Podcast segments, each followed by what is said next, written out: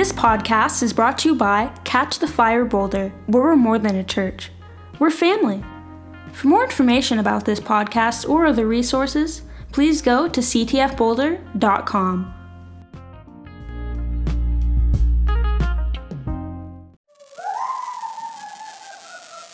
Everybody who didn't come tonight missed out.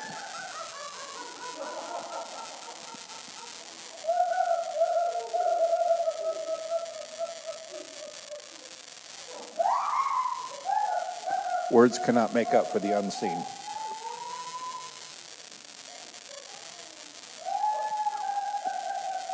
Uh, hmm.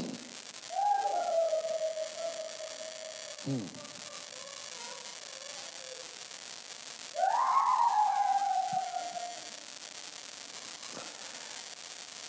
If you want to open up your Bibles to 2 Corinthians chapter 2. Hmm. This holy laughter thing going on.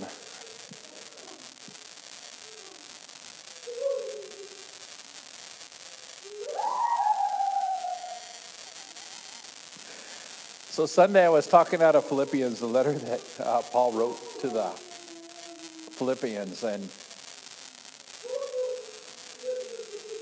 tonight I just really want to talk about what Paul was writing to the Corinthian church in his second letter. And in his first letter, he brought a lot of correction and a lot of clarification, and it wasn't necessarily the things that people wanted to hear. And so we're just going to, I encourage you to read the whole entire book of Second Corinthians. It's very short. But we're going to start out in uh, chapter 2, verse 1. And he said, For I made up my mind not to make another painful visit to you. For if I cause you pain, who is there to make me glad but the one who I have pained?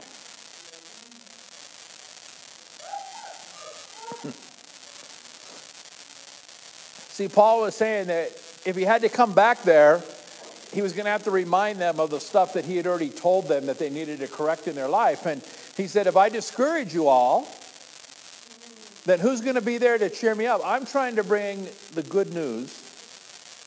And with that good news, it doesn't seem like you guys are accepting of it. And he's saying that that's why he made up his mind not to come.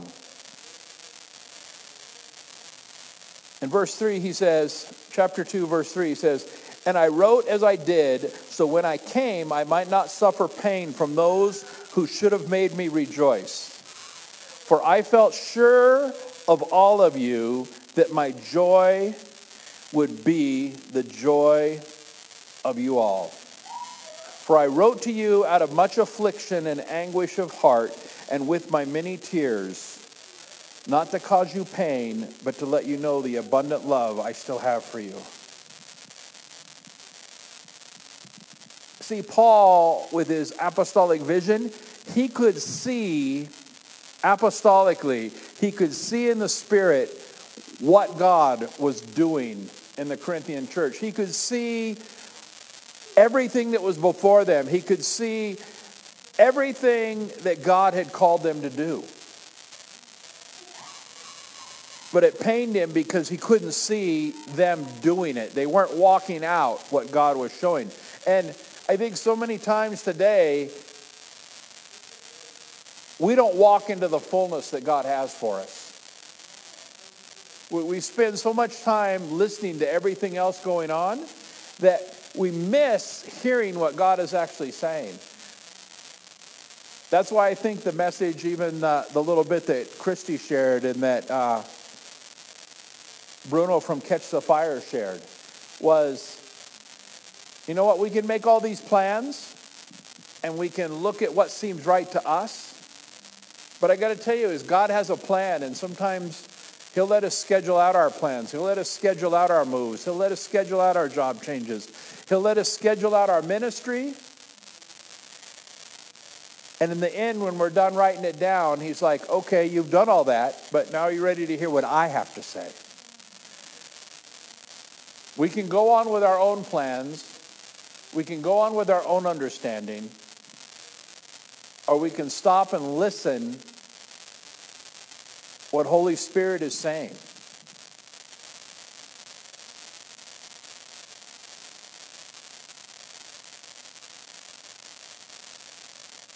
See, Paul felt sure for everybody. He felt sure because he could see the callings on their life. He could see the giftings that God was raising up within them. But he wrote to them with anguish and many tears because they weren't living that out.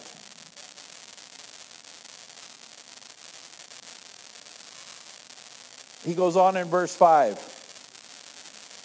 And he says, Now, if anyone caused pain, he has caused it. It's not to me, but in some measure, not to put it too severely, but to all of you. I think we seem to want to blame everybody else for what's going on in our life. We want to blame everything on somebody else or on our circumstances or that God, why have you forsaken me? How many of us have said, God, why did you leave me here? Or God, why did you bring me here? Or God, why are you doing this? And we phrase it in a question, but in reality, we're blaming God for our situation that we put ourselves in. Or we're blaming God because we're asking Him for something and He's not giving us what we're asking for. He's given us what's best for us.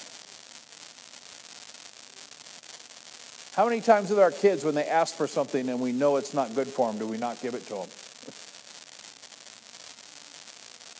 And we're not doing it because we don't like them. We're not doing that because we're angry with them. We're not doing that because we're punishing them. We're doing that because we know what's best in the end.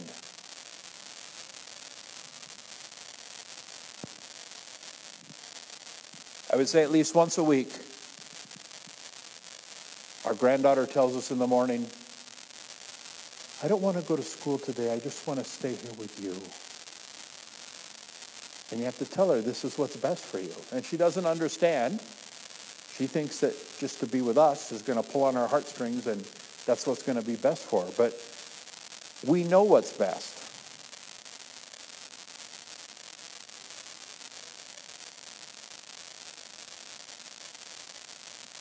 Verse 6 says, For such one, this punishment by the majority is enough.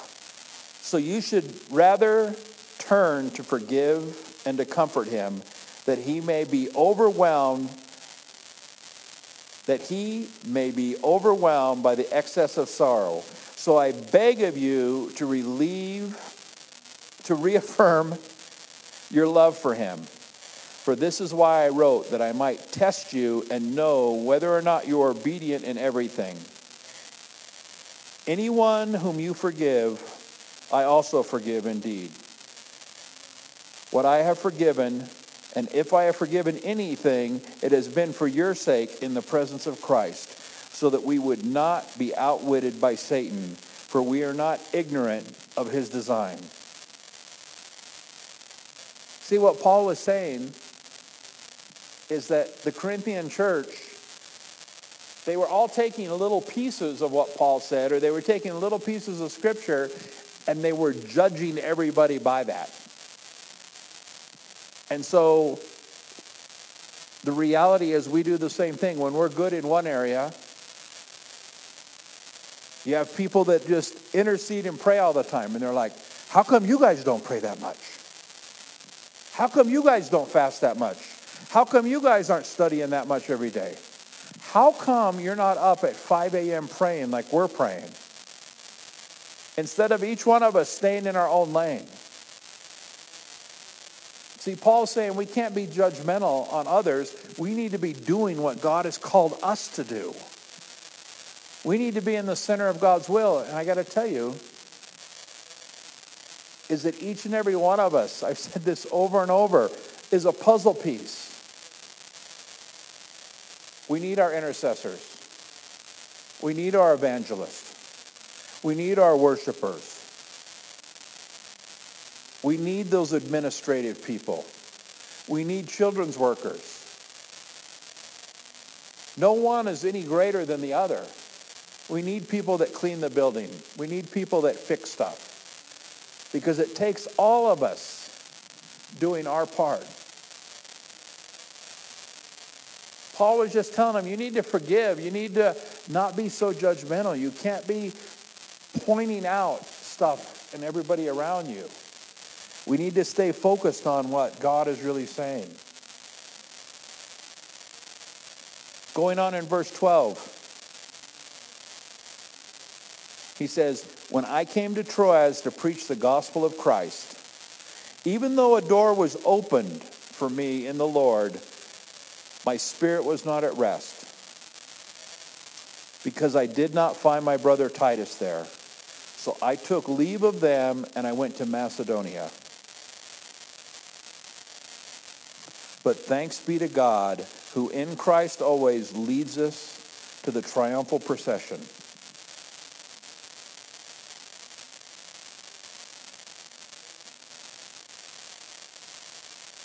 And through us, he spreads the fragrance, fragrance of the knowledge of him everywhere. For we are the aroma of Christ to God among those who are being saved and those who are perishing. To one, a fragrance from death to death, to another, a fragrance from life to life. Who is sufficient for these things? For we are not, like many, peddlers of God's word, but we are men of sincerity and commissioned by God. In the sight of God, we speak in Christ. I think we forget. Paul's reminding them. You know what? We're God's hands extended. We're God's mouth extended. We're God's arms of comfort. We're supposed to be God's personal representatives right here on earth. Are we loving the unlovely?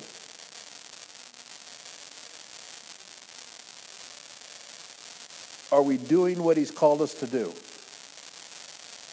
Or are we focused on what is best for us? Are we focused on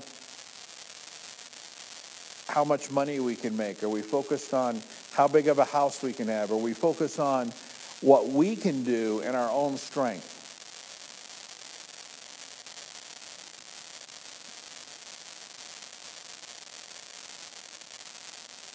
See, Paul was just pointing out when we're doing the wrong things, we're a fragrance of death.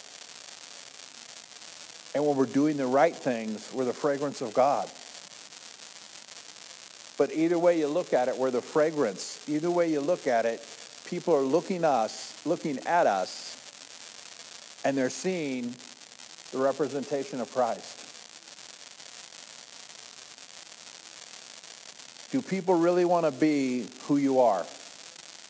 Do people really want what you have and what you're representing to them, what you're representing to them?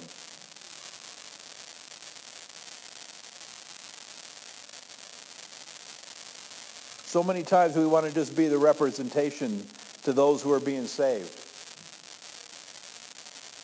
But I got to tell you, we're the representation to those who are perishing. We can't be looking down on people.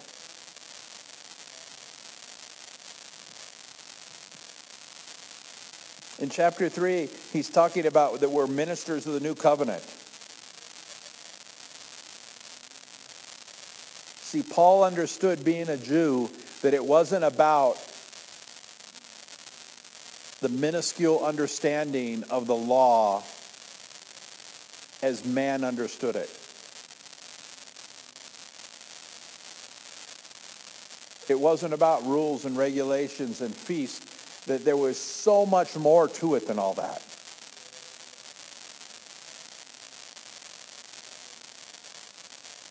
He goes on in chapter 3 and he says, Are we beginning to commend ourselves again? Are we beginning to pat ourselves on the back and say, oh, we're following all the laws, we're doing all the right things?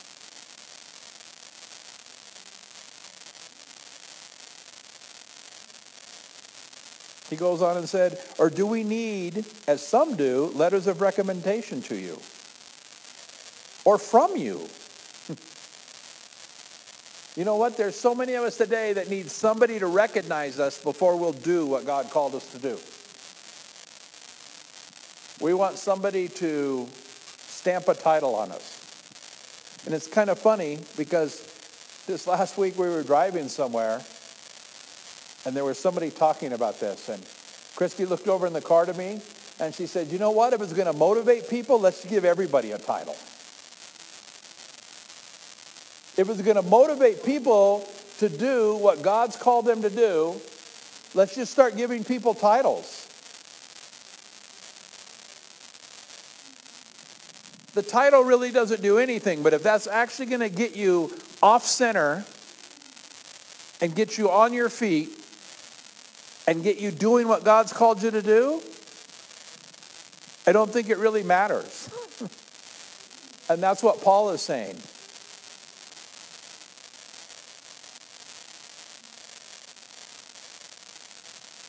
So, a good portion of the Corinthian church, they needed titles in order to do something.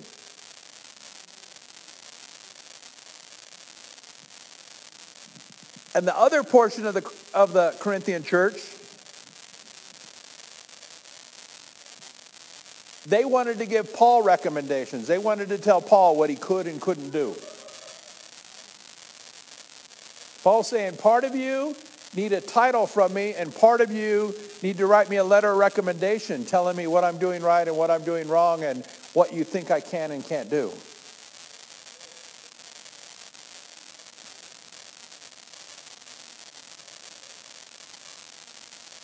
He goes on in verse 2 and he says, You yourselves are our letters of recommendation written on our hearts to be known and read by all. And you show that you're the letter from Christ delivered by us, written not in ink, but in the Spirit of the living God, not on tablets of stone, but on tablets of human hearts. You see what Paul was saying? How you guys are following what's being taught is the representation to those out there. You are the recommendation. If, if you're a part of something and you're always complaining about everything that's going wrong, that's the recommendation you're making. Don't be a part of this. Don't follow this. If all we're talking about is everything that's going wrong, then that's the recommendation we're giving people.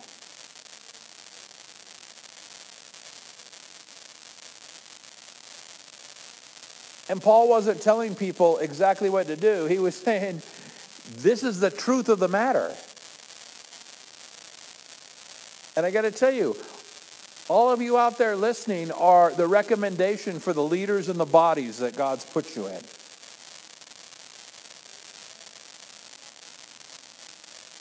And in the real pecking order of things, you're also being a representation of Christ Himself.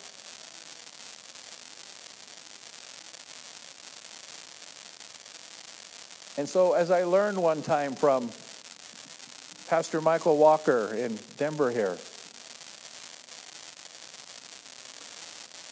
I remember we were at his church and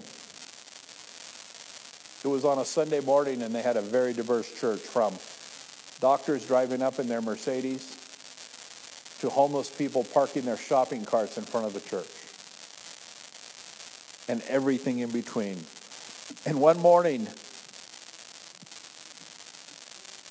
in the middle of worship, he got up and he told people, I don't want any more emails. He goes, if the music's too loud, there's this church, this church, and this church. This is the times they meet. This is their address. If you think that we're too charismatic, there's this church, this church, and this church that aren't charismatic. Here's their service times, and here's when they meet. If you think that we're not charismatic enough, there's this church, this church, and this church. that are way more charismatic, way more Pentecostal than us. And he just went through like 15 or 16 common things he gets. And he goes, Now we're going to sing three more songs.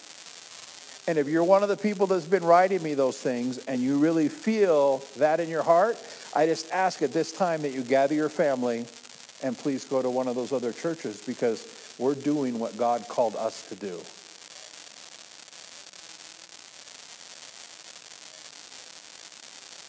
And you know what? There was so much truth and reality, and there were a fair amount of people that got up and walked out. Probably 50, 60 people got up and walked out of the service during those worship songs, and the whole atmosphere changed. And I really believe it's just like what Paul wrote here. We are the tablets of recommendation. And, and I encourage people go where God's called you to go don't go and think you're going to change every place you go. Go and submit and be a part of what's going on. We, we can't show up places with an agenda because God looks at our agenda and He looks at our plans and He laughs because we need to be in the center of His will, doing what He called us to do in the way He called us to do it.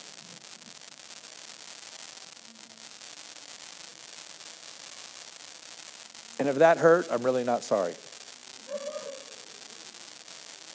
And for that, I am serious.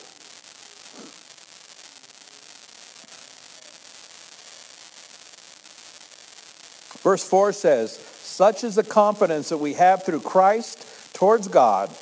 Not that we are sufficient within ourselves to claim anything as coming from us, but our sufficiency is from God, who has made us sufficient to be ministers of a new covenant not of the letter, but of the Spirit. For the letter kills, but the Spirit gives life.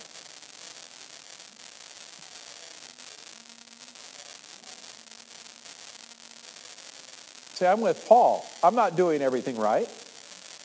I don't do everything perfect. We as a church don't do everything perfect. But you know what? For all these years I've been doing this, I'm just trying to follow God. I'm trying to hear his voice. And sometimes people think that it's scatterbrained and it doesn't make sense. Sometimes people get frustrated because we start out one way and then we make a hard right turn or we make a U turn.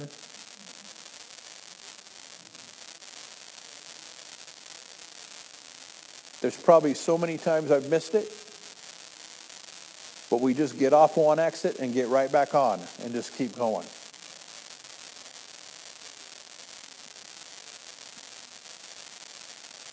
It's the Spirit that gives life. And everybody can point fingers, but I'm going to tell you when the children of Israel were in Egypt praying, I would venture to say there wasn't one of them that was praying that God would bring Moses back from the wilderness. Moses was probably not on the minds of any of them when it came to deliverance from the bondage. And we already know that when God audibly spoke to Moses, it wasn't on Moses' mind and he wasn't afraid to tell him so.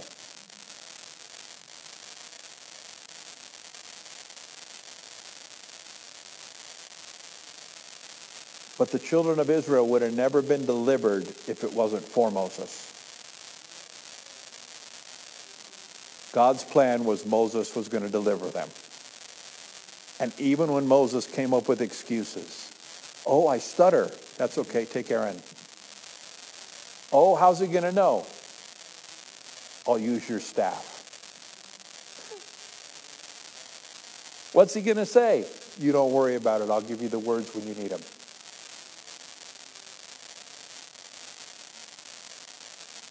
Well, God, I, I need a one year plan. I need to know how this is going to play out. I need to know how many days. I need to know what I'm going to say on what days. Uh, fill out the calendar.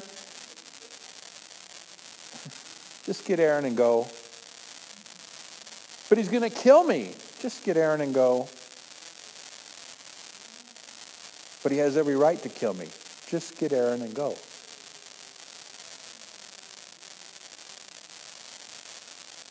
I want you to just weigh out some realities here. Some harsh realities. Moses was wanted by Pharaoh. and not only that is, not just anybody walked in and spoke to Pharaoh face to face. And yet here's a wanted man walking into Pharaoh's court and speaking before Pharaoh at his throne. And not only speaking before Pharaoh, but speaking forcefully and harshly, telling Pharaoh what he was going to do with his property, what it was going to look like, and how it was going to happen. Multiple times.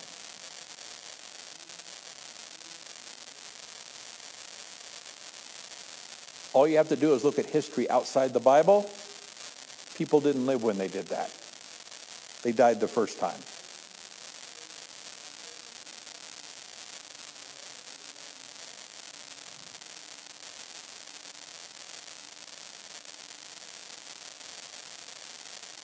in this day and age, in this time of COVID, in this time of uncertainty, we need to be like Paul and we need to stand up with such a confidence through Christ. We need to stand up and be who He's called us to be. We need to do what He's called us to do. We need to go where He's called us to go.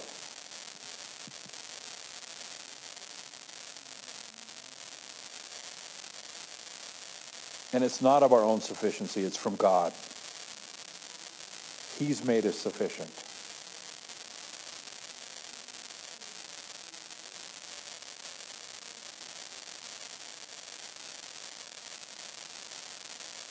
Don't think we really thought about this here in verse 7.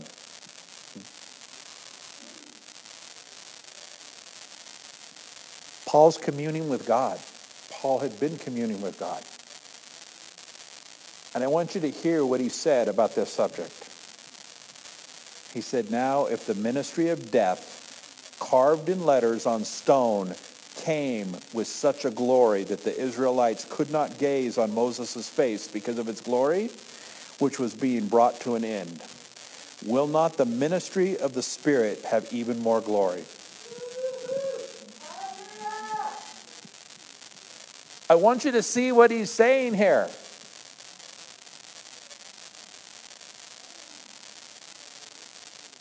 The children of Israel needed rules, and he writes the Ten Commandments. And Paul calls it the ministry of death. And he's saying if the ministry of death came with such a glory that the children of Israel could not even look upon the one delivering the message because just the reflection would have killed them. How much more does God have for us today?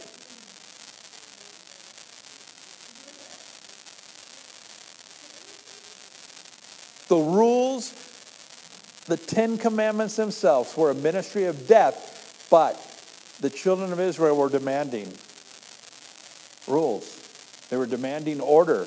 They were demanding to know what God wanted. And I'm not saying that God doesn't want those things in our life, but He doesn't want those things by writing them down so that we can read them. He wants those things because we have such a relationship with Him that that's what we want to naturally do.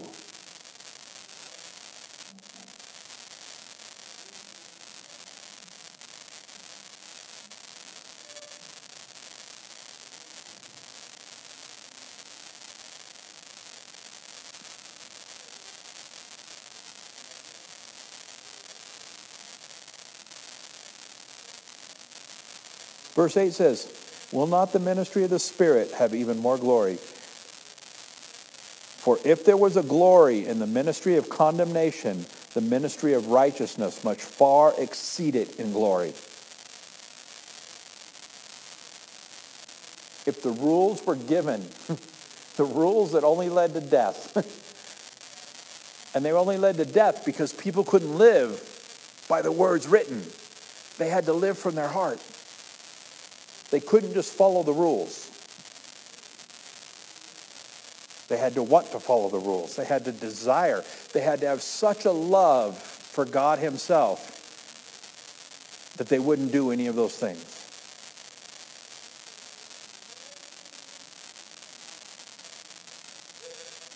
And he said, if they came with such a glory that the people couldn't even look on Moses' face, how much more glory should the new covenant walking in righteousness have?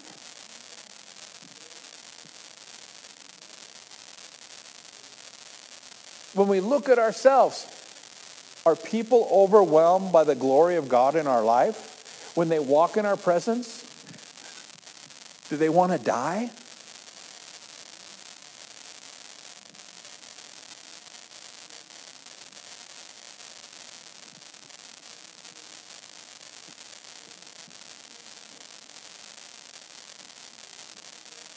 Think about that great message. Sinners in the angry hands of God. And it said the people were clutching onto the post in the church because they thought God was going to come down and destroy everything at that moment. It wasn't because of rules. It was because the love of God had flooded that church.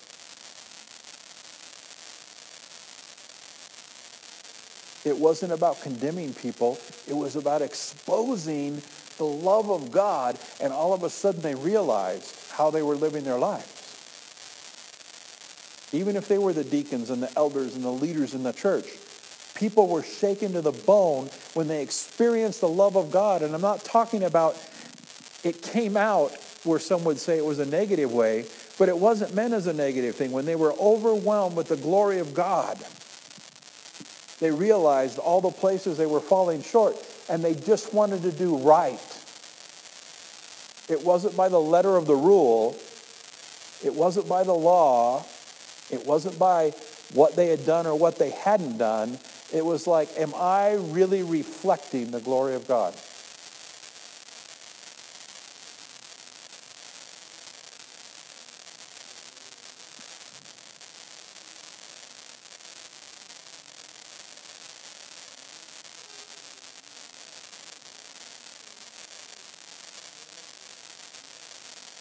Verse 10 says, Indeed, in this case, what once had glory has come to no glory at all because the glory that surpassed it. For if it was being brought to an end, it came with glory. Much more will what the permanent have glory.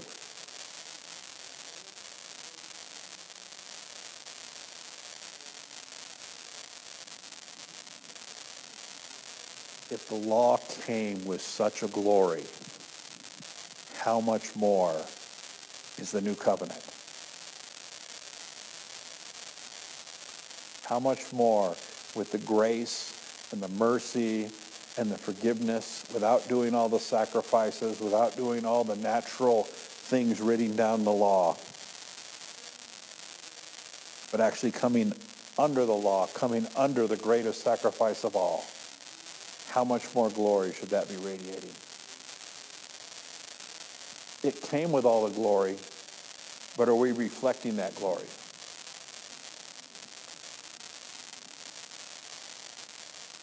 We're the temple of the Holy Spirit.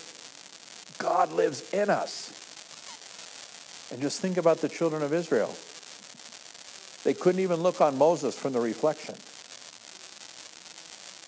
Anybody who didn't do absolutely everything right and opened up the curtain in the Holy of Holies died.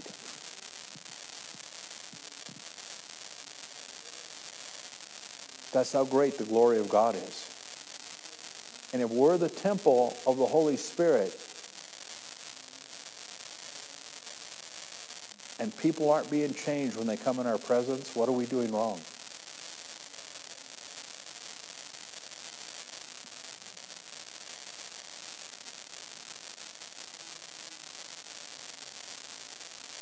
The other thing Paul points out right there at the end is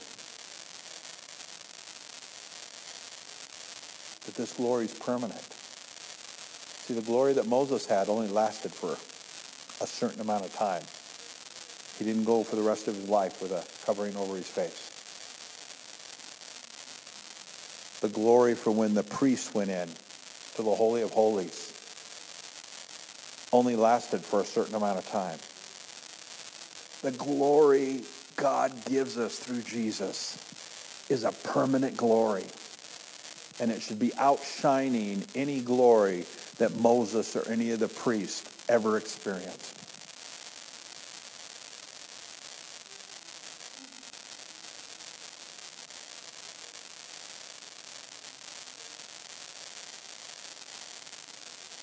Verse 12 says, Since we have such a hope, we are very bold. Not like Moses, who had to put a veil over his face so that the Israelites might not gaze upon the outcome of what was being brought to an end. But their minds were hardened. For to this day, when they read the Old Covenant, that same veil remains unlifted because only through Christ is it taken away. we wonder why the Jews, the real children of Israel, why they can't see? Because they're still looking at the glory through the veil of Moses. They don't believe that they can look at the glory of God. They don't believe that they can experience the power and the presence of God. And you know what? So many churches today are the same way. We don't have to pray through our leaders. And that doesn't mean we just run out and do everything on our own. It means there's freedom and safety in being a part of a body. There's freedom in being who we're called to be. It's not about the rules and regulations. It's about the freedom and safety. It's like being in a walled city. You can run around, you can let your kids run around, you can do all this stuff. It doesn't mean what's outside the wall is safe for everybody. But within that safety, you can learn how to be all you're called to be.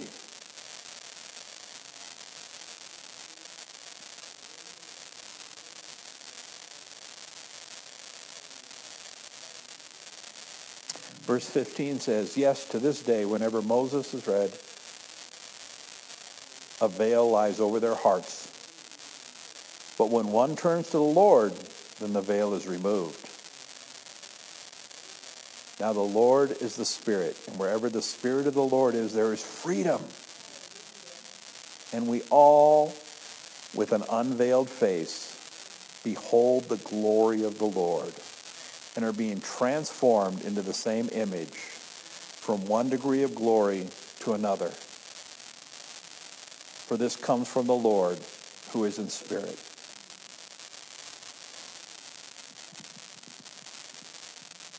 Do you see what Paul is saying to the Corinthian church? And I got to tell you, even, even as I'm speaking this here tonight, I really feel like Paul is that people say, oh, you're being so hard and oh, you're being so negative. No, God is trying to say, be free. And we're saying, but I want to be chained. I want to be handcuffed. I want to be hooked to the cement block and I don't want to move because I feel comfortable here.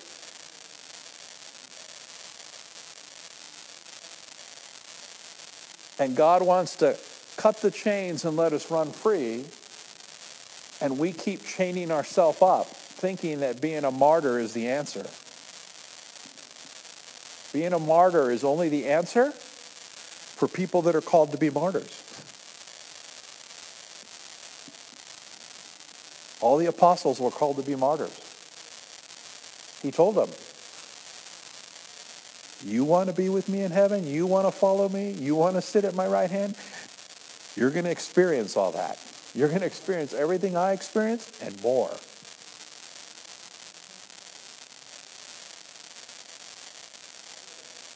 But praise God, He hasn't called us all to be martyrs. He's called us to live in freedom. We're the temple of the Holy Spirit. And what did Paul just say? Where the Spirit of the Lord is, there's freedom. If you're a spirit filled believer, we have freedom within us.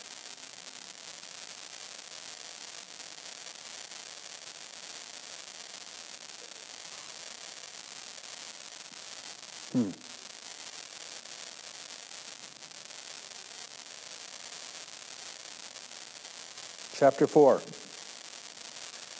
Therefore, having this ministry by the mercy of God, we do not lose heart, but we have renounced disgraceful and underhanded ways. We refuse to practice cunning or tampering with God's word, but by the open statement of truth, we would commend ourselves to everyone's conscience in the sight of God. And even though, and even if our gospel is veiled, it is veiled to those who are perishing and in their case, the God of this world has blinded their minds of the unbelievers to keep them from seeing the light of the gospel of the glory of Christ, who is the image of God. For what we proclaim is not of ourselves, but of Jesus Christ as Lord, with ourselves as your servant, for Jesus' sake. For God who said, let light shine out of the darkness, has shone in our hearts to give the light to the knowledge of the glory of God in the face of Jesus Christ.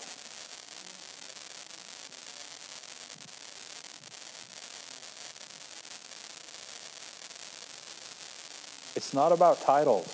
It's about being a servant to all. It's not about whether people recognize you, it's about are you serving people? Everywhere Jesus went. It doesn't take a huge imagination. When Jesus is walking, all the disciples are like, we're with him. And Jesus wants to wash their feet. And Jesus wants to hang out with sinners and tax collectors and harlots.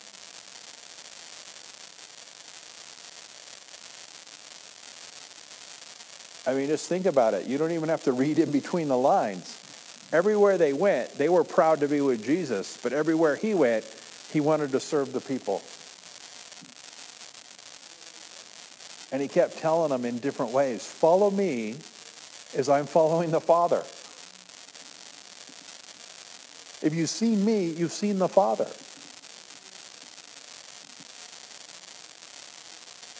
And don't take this in a wrong way.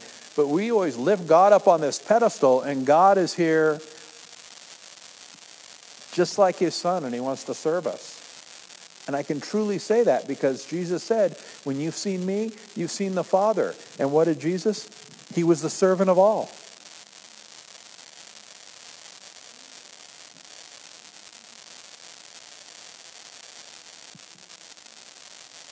You to take that in context, in scriptural context. You can disagree with me all you want.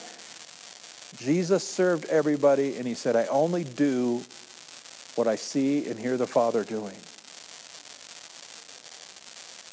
If you've seen me, you've seen the Father. If you want a title, go out and serve people. And serve them not worrying if they're a harlot, if they're a tax collector, if they're a sinner, if they're a smoker, if they're living with somebody. It doesn't matter how they dress, it doesn't matter what their education is. Go out and serve people and show Christ strong.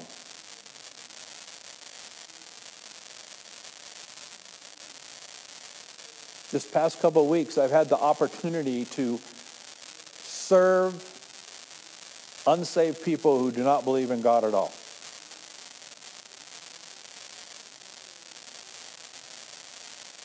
And they all thought I was going to beat them up. And what did I do? I just continually served and I continually served and I continually served. And now people who were once apprehensive the first time I met them a week and a half ago are now like, you are so good at your job. I can't believe the way you care for people. Can we send money to the church? I never asked anybody for any money. People were saying, Can I send money to the church?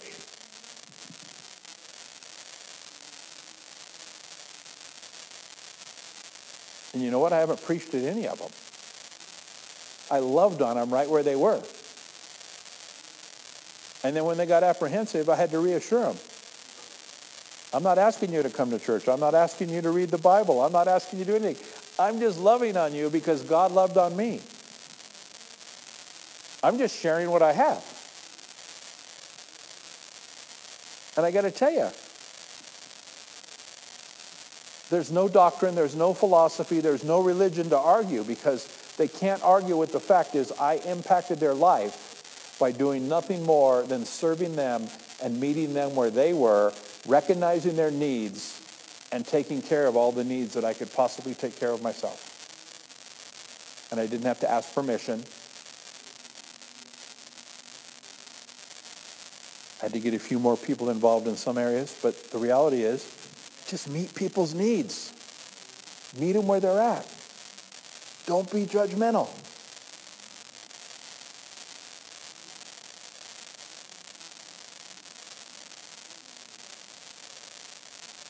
Anybody who knows me for any length of time will know I can't say like 100%, but I'll say 98% of the time, I'll never ask anybody to do something I wouldn't do myself or that I haven't already done myself. And there's somebody out there listening right now said, but you're right.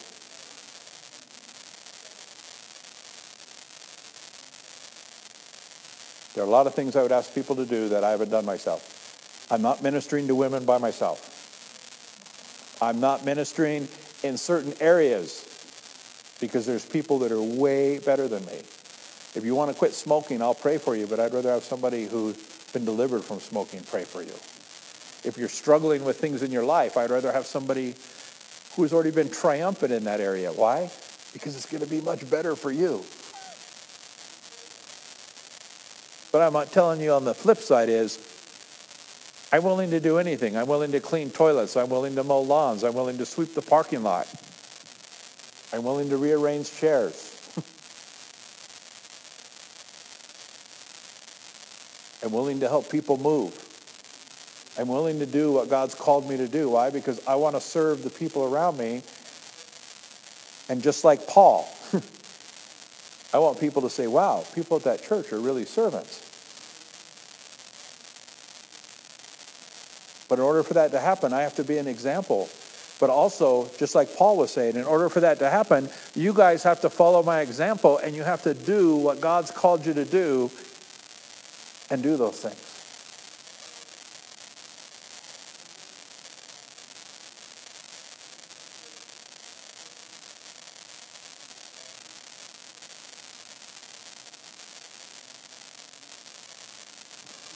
Verse 7, he says, But we have this treasure in jars of clay to show that we are the surpassing power belongs to God and not to us.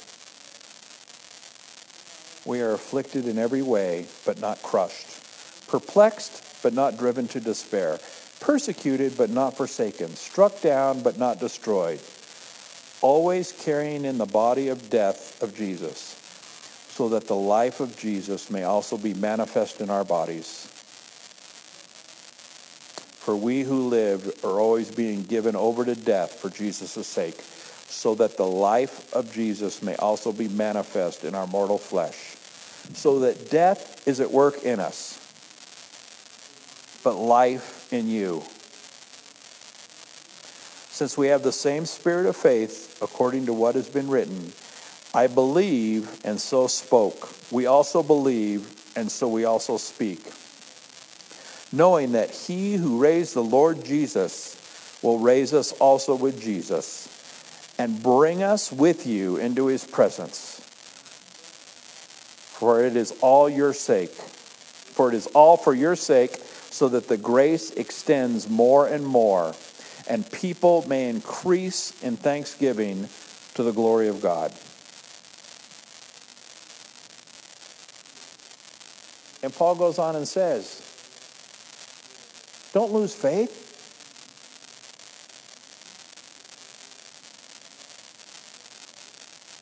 Don't lose our heart. Don't worry about our outer self. Don't worry about our inner self. Just do what the Father's calling you to do, and He's going to meet all those needs. You know the problem with us?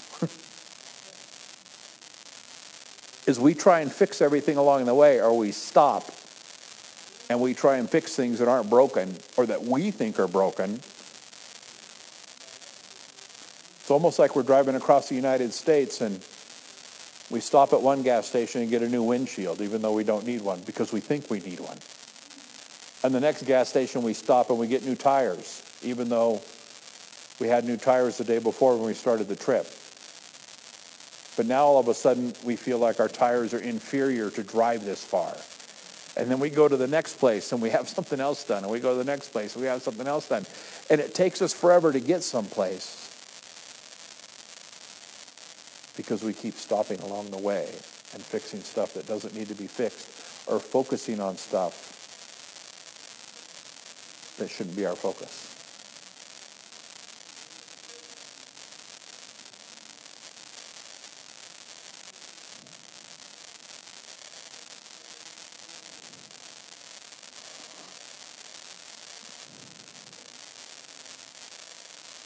We need to remember that our outer self is wasting away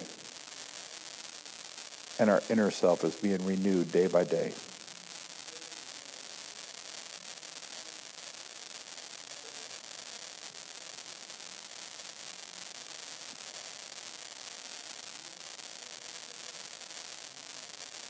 I'm tired of COVID, but I'm not going to be foolish.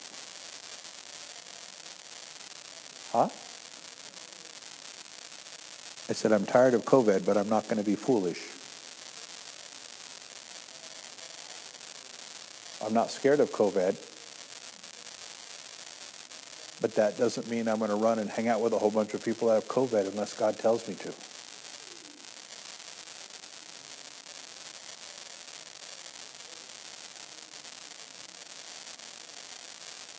But I do know this that COVID's not going to take me out unless God says it's okay. Why? Because I'm following after God. Not because I'm good, not because I lead a church, but because I'm following after God. And I know that no matter what the afflictions are, no matter what the circumstances are, that I can trust that God has my best interest, no matter how many times I get off on the wrong exit, purpose or not on purpose.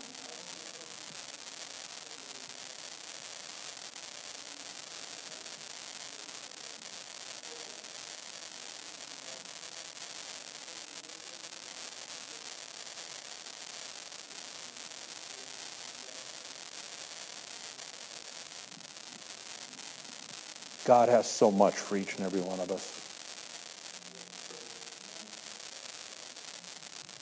But here's the part we have to understand. What he has for us isn't for us. It's for him.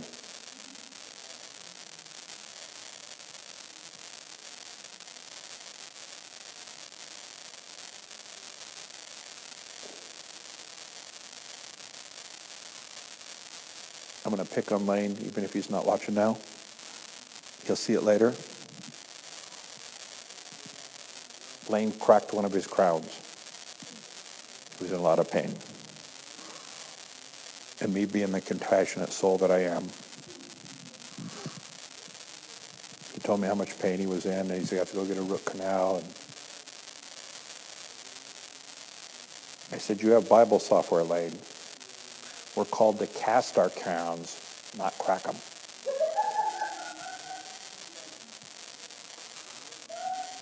You need to get back in the original language.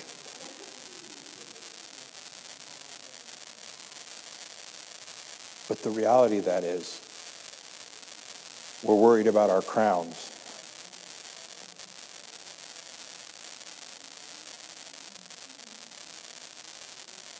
and they're to be cast before his feet anyway, so it really doesn't matter. I agree with Paul. If you need a title, if that's what's going to get you out of your seat and into the game, you can have a title. We had a couple that came to our church at one time, and we don't have a membership roll. We don't have membership rules. We barely have a membership directory. Why? Because everybody belongs to God. Nobody belongs to me. Nobody belongs to this building. Nobody belongs to an organization. We belong to a body of Christ. This couple was sitting in my living room with a whole bunch of other people, and they said, Well, I don't think we can go somewhere if they don't have a membership roll. And so we prayed with them right there, and we made them members. And they came to church after that all the time.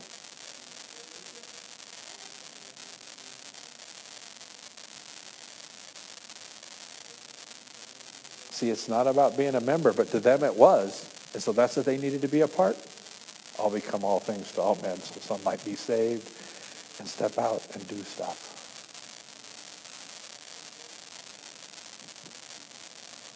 See, it's not about rules. It's not about regulations. It's about the love, the grace, and the mercy of God.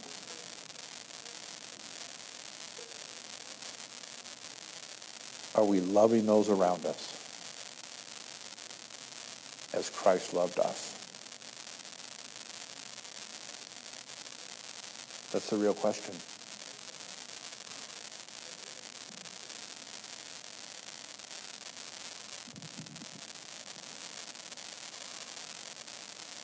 Lord, I just pray for each and every person that's watching this live stream, each and every person here in the room. Lord, I just pray for just a release in their life. Lord, I just pray for a commissioning. Lord, a commissioning that they would raise themselves up, that they would live in the freedom of the Spirit, and they would walk in the fullness of what you've called them to do, who you've called them to be, where you've called them to be, and when you've called them to be there. Lord, give us ears to hear what the Spirit is saying.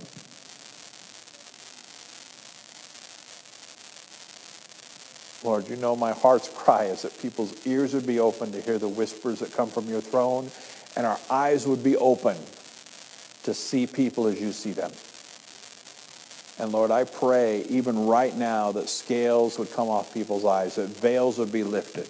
Lord, I thank you that even those that are watching right now, whether it's tonight or whether it's a month from now, that if they don't know you, they would just cry out to you. Your word says that those who call upon the name of the Lord shall be saved. And I thank you, Lord, that there are people that are going to see this. There are people that are watching this. They're going to call out to you, and you're going to meet them right there where they are in their car, at the park, in their house, in their bedroom. That as they cry out to you, that you're going to invade the very space they're in at that moment. And they're going to be changed from glory to glory. Just thank you. We praise you. Amen.